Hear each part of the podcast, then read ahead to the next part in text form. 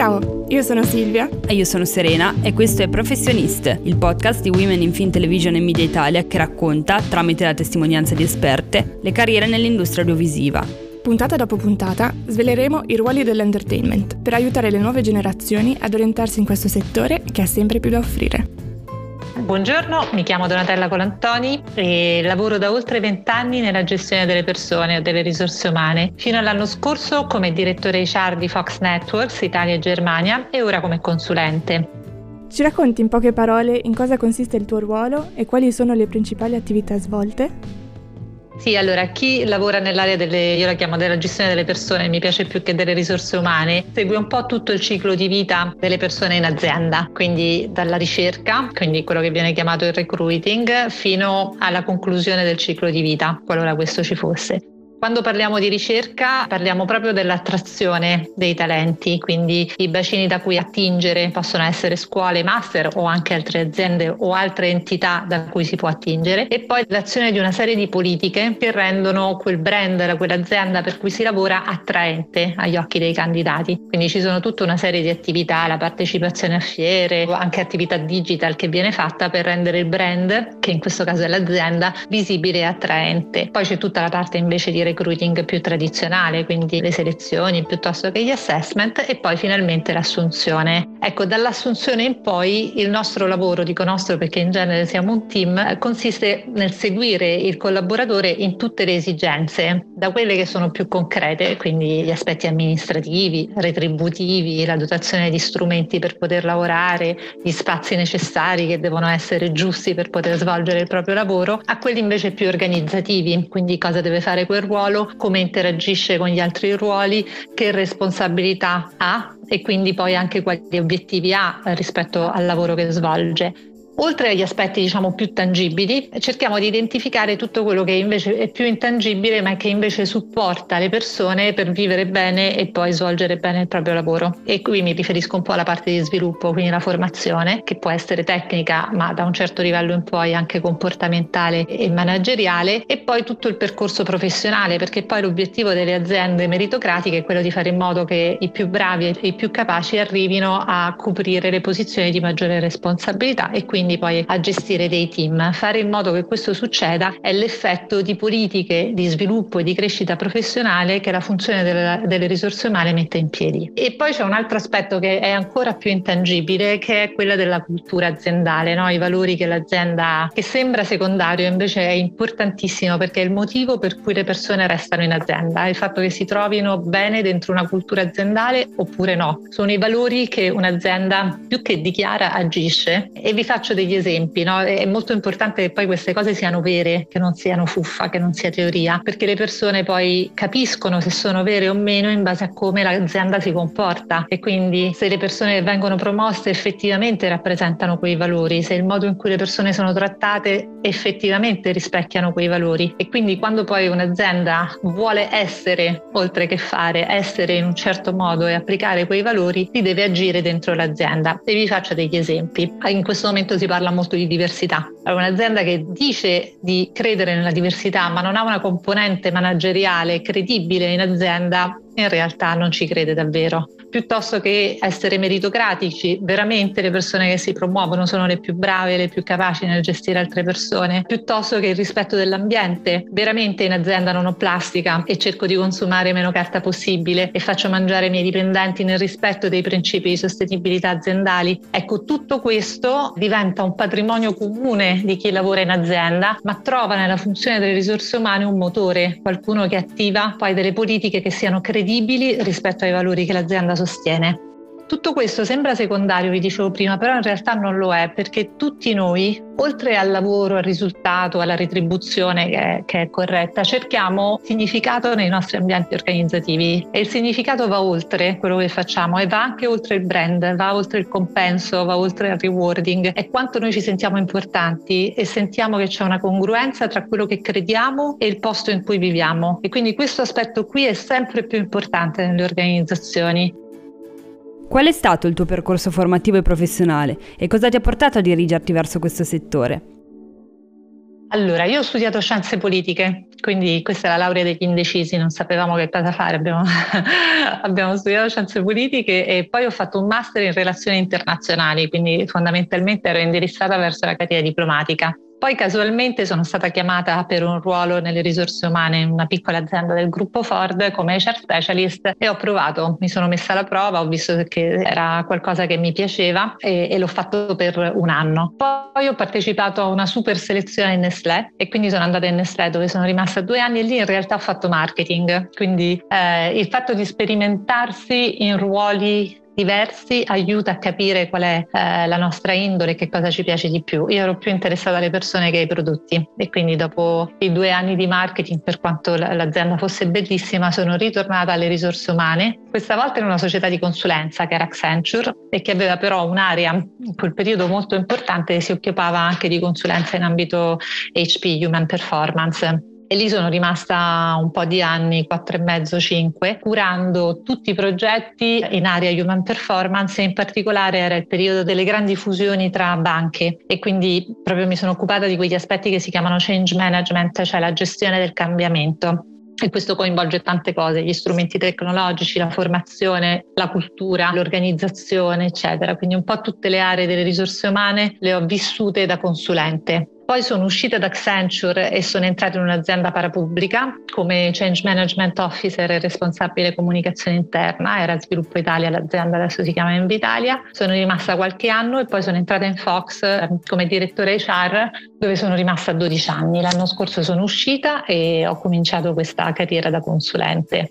In ogni azienda ci sono state cose che mi sono piaciute e altre meno. Se posso lasciare un consiglio a voi è di cercare di capirlo subito quello che vi piace e quello che non vi piace. In ogni azienda si può imparare tantissimo, quindi è importante ovunque si va, soprattutto da giovani, essere curiosi e cercare di imparare tutto quello che quell'azienda fa e, e nel ruolo che si copre tutto quello che nel ruolo è, è possibile imparare. Ed è anche, come dire, utile capire quello che non ci piace perché almeno sappiamo che quella è un'area dove passiamo passiamo, impariamo, ma magari poi ritorniamo in quella che ci piace di più. Nel mio caso essere passata dal marketing è stato utile perché ho capito che cosa fa il marketing, ma soprattutto ho capito che è fondamentale avere sempre attenzione ai parametri di business, qualunque sia la funzione. Capire dove siamo in termini di business, che cosa guida quel business, è utile anche per chi fa il nostro mestiere, perché dobbiamo alla fine aiutare l'azienda a raggiungere quegli obiettivi lì, anche attraverso la valorizzazione delle persone se svolge il mio ruolo in un'azienda creativa come è stata Fox, ciò che è fondamentale per il business è che questa creatività venga espressa ai più alti livelli e quindi la funzione HR, tanto per ritornare al business, deve stare attenta a far sì che qualunque sia la procedura, la pratica, le regole messe in campo non siano mai troppe per poter bloccare questi processi produttivi, perché è ciò che caratterizza l'azienda. Quindi ad esempio tutto ciò che è editoriale e creativo richiede di potersi esprimere in modo abbastanza libero e questo fa sempre parte degli aspetti culturali, perché la creatività si deve esprimere e meno organizzazione nel senso tradizionale c'è e meglio è. Quali sono le caratteristiche essenziali per entrare nel tuo ambito a livello di competenze e di attitudini e come consiglieresti di acquisirle?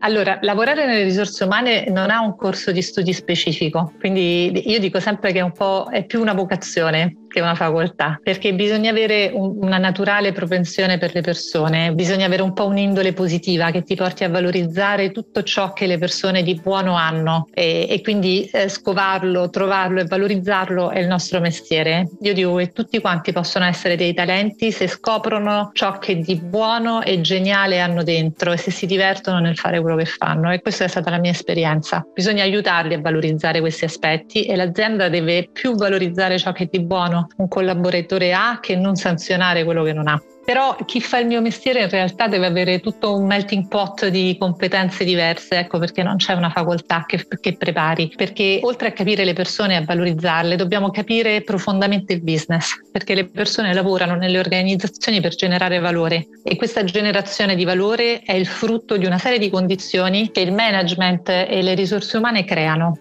non capire il business vuol dire fare il proprio lavoro senza avere un'idea del contesto, è un po' come guidare senza binari. Bisogna un po' capirne degli aspetti che regolano il rapporto di lavoro tra azienda e collaboratore perché questi chiaramente incidono e quindi anche essere aggiornati su tutti gli aspetti giuslavoristici e normativi che riguardano questi aspetti. Bisogna capirne un po' anche di IT e project management perché anche il nostro lavoro è il più possibile automatizzato e quindi più strumenti digitali importiamo e meno dobbiamo lavorare a mano e poi dobbiamo essere molto curiosi e al contempo molto confidenziali, quindi curiosi per capire cosa c'è nell'aria anche quando non viene detto, capire qual è il clima in azienda, se le persone stanno bene, se non stanno bene perché, quindi avere questo tipo di fiuto, però contemporaneamente essere anche molto confidenziali, perché se le persone non si fidano di noi non parleranno con noi, non vedranno in noi degli interlocutori per aiutarli a risolvere i loro problemi. Questo mix è fondamentale, ogni volta che io ho scelto un collaboratore di HR ho cercato di capire capire se era curioso e contemporaneamente aveva quella confidenzialità e quella serietà che ti aiuta a essere credibile. E un altro aspetto più comportamentale del ruolo è la franchezza. Bisogna avere la capacità di comunicare con franchezza perché chi ci ascolta, anche quando ci sono degli aspetti manageriali piuttosto che comportamentali o di performance che non funzionano, si aspetta più franchezza che ipocrisia.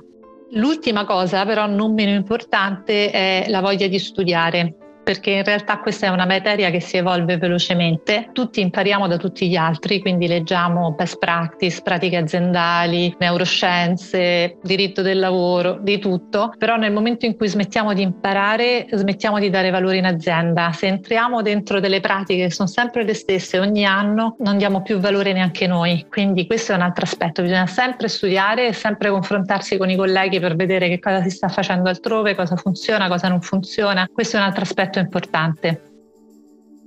Quali sono le opportunità e prospettive di crescita in termini di carriera nel tuo ambito?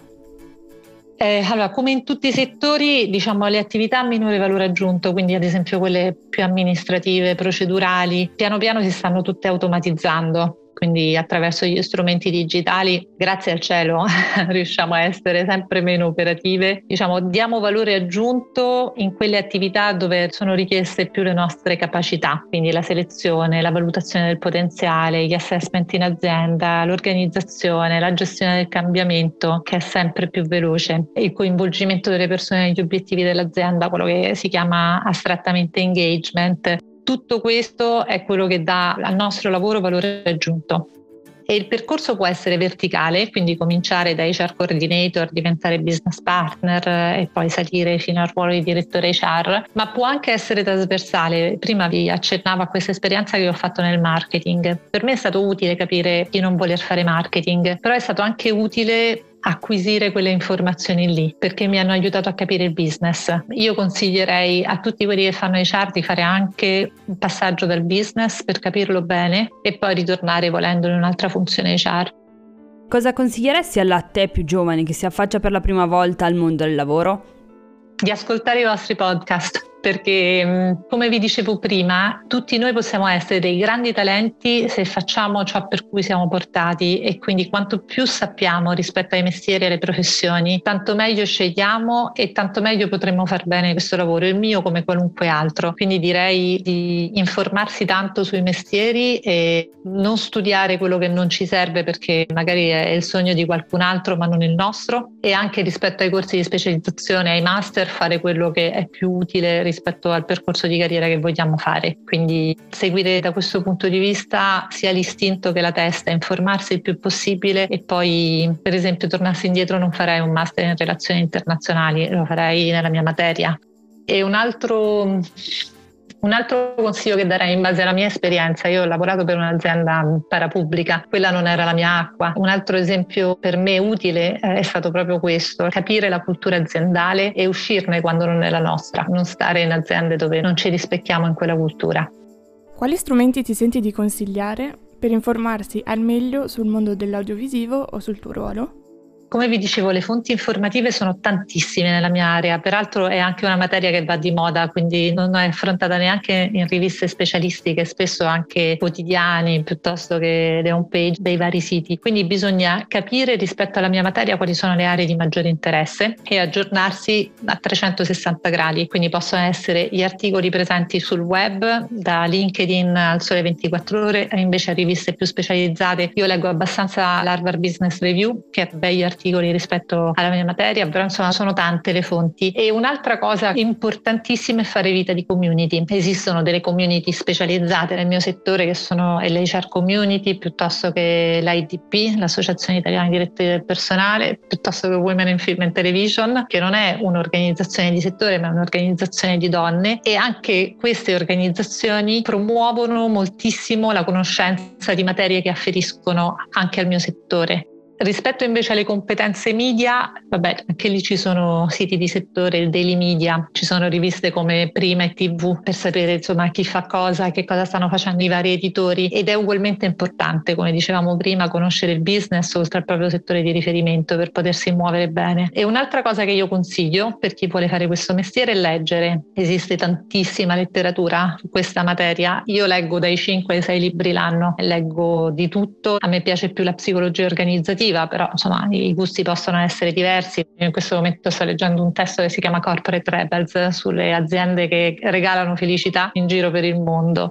Poi c'è la parte giuslavoristica, anche quella è importante perché alla fine anche il diritto del lavoro determina molto di come si sta in azienda, quindi più passi avanti si riescono a fare su questa materia e meglio è. Lì io seguo Ichino, Falasca, insomma i grandi avvocati italiani che scrivono del diritto del lavoro. E poi un'altra cosa che consiglio è curare sempre la propria cultura individuale e quindi al di là degli argomenti proprio di settore, leggere e ascoltare di società, di estetica, andare andare a mostre, andare a teatro, cioè non smettere mai di crescere da questo punto di vista, perché non è qualcosa che è strettamente necessario allo sviluppo individuale di fare risorse umane, ma è necessario a chiunque per continuare a fare sviluppo mentale.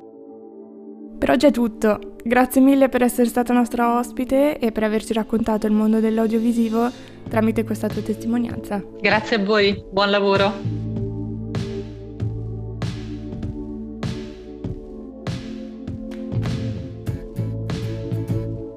Grazie per aver ascoltato Professioniste, il podcast nato da Women in Film Television e Media Italia, in collaborazione con le associazioni studentesche Women in Business Bocconi e Women in Business and Finance.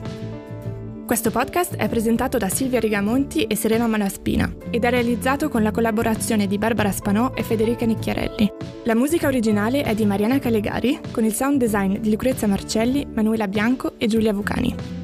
Se questo episodio vi è piaciuto e volete scoprire il retroscena dell'entertainment e le donne che ne fanno parte, vi invitiamo a seguire le pagine Facebook, Instagram e il canale YouTube di Women in Film, Television e Media Italia. A presto!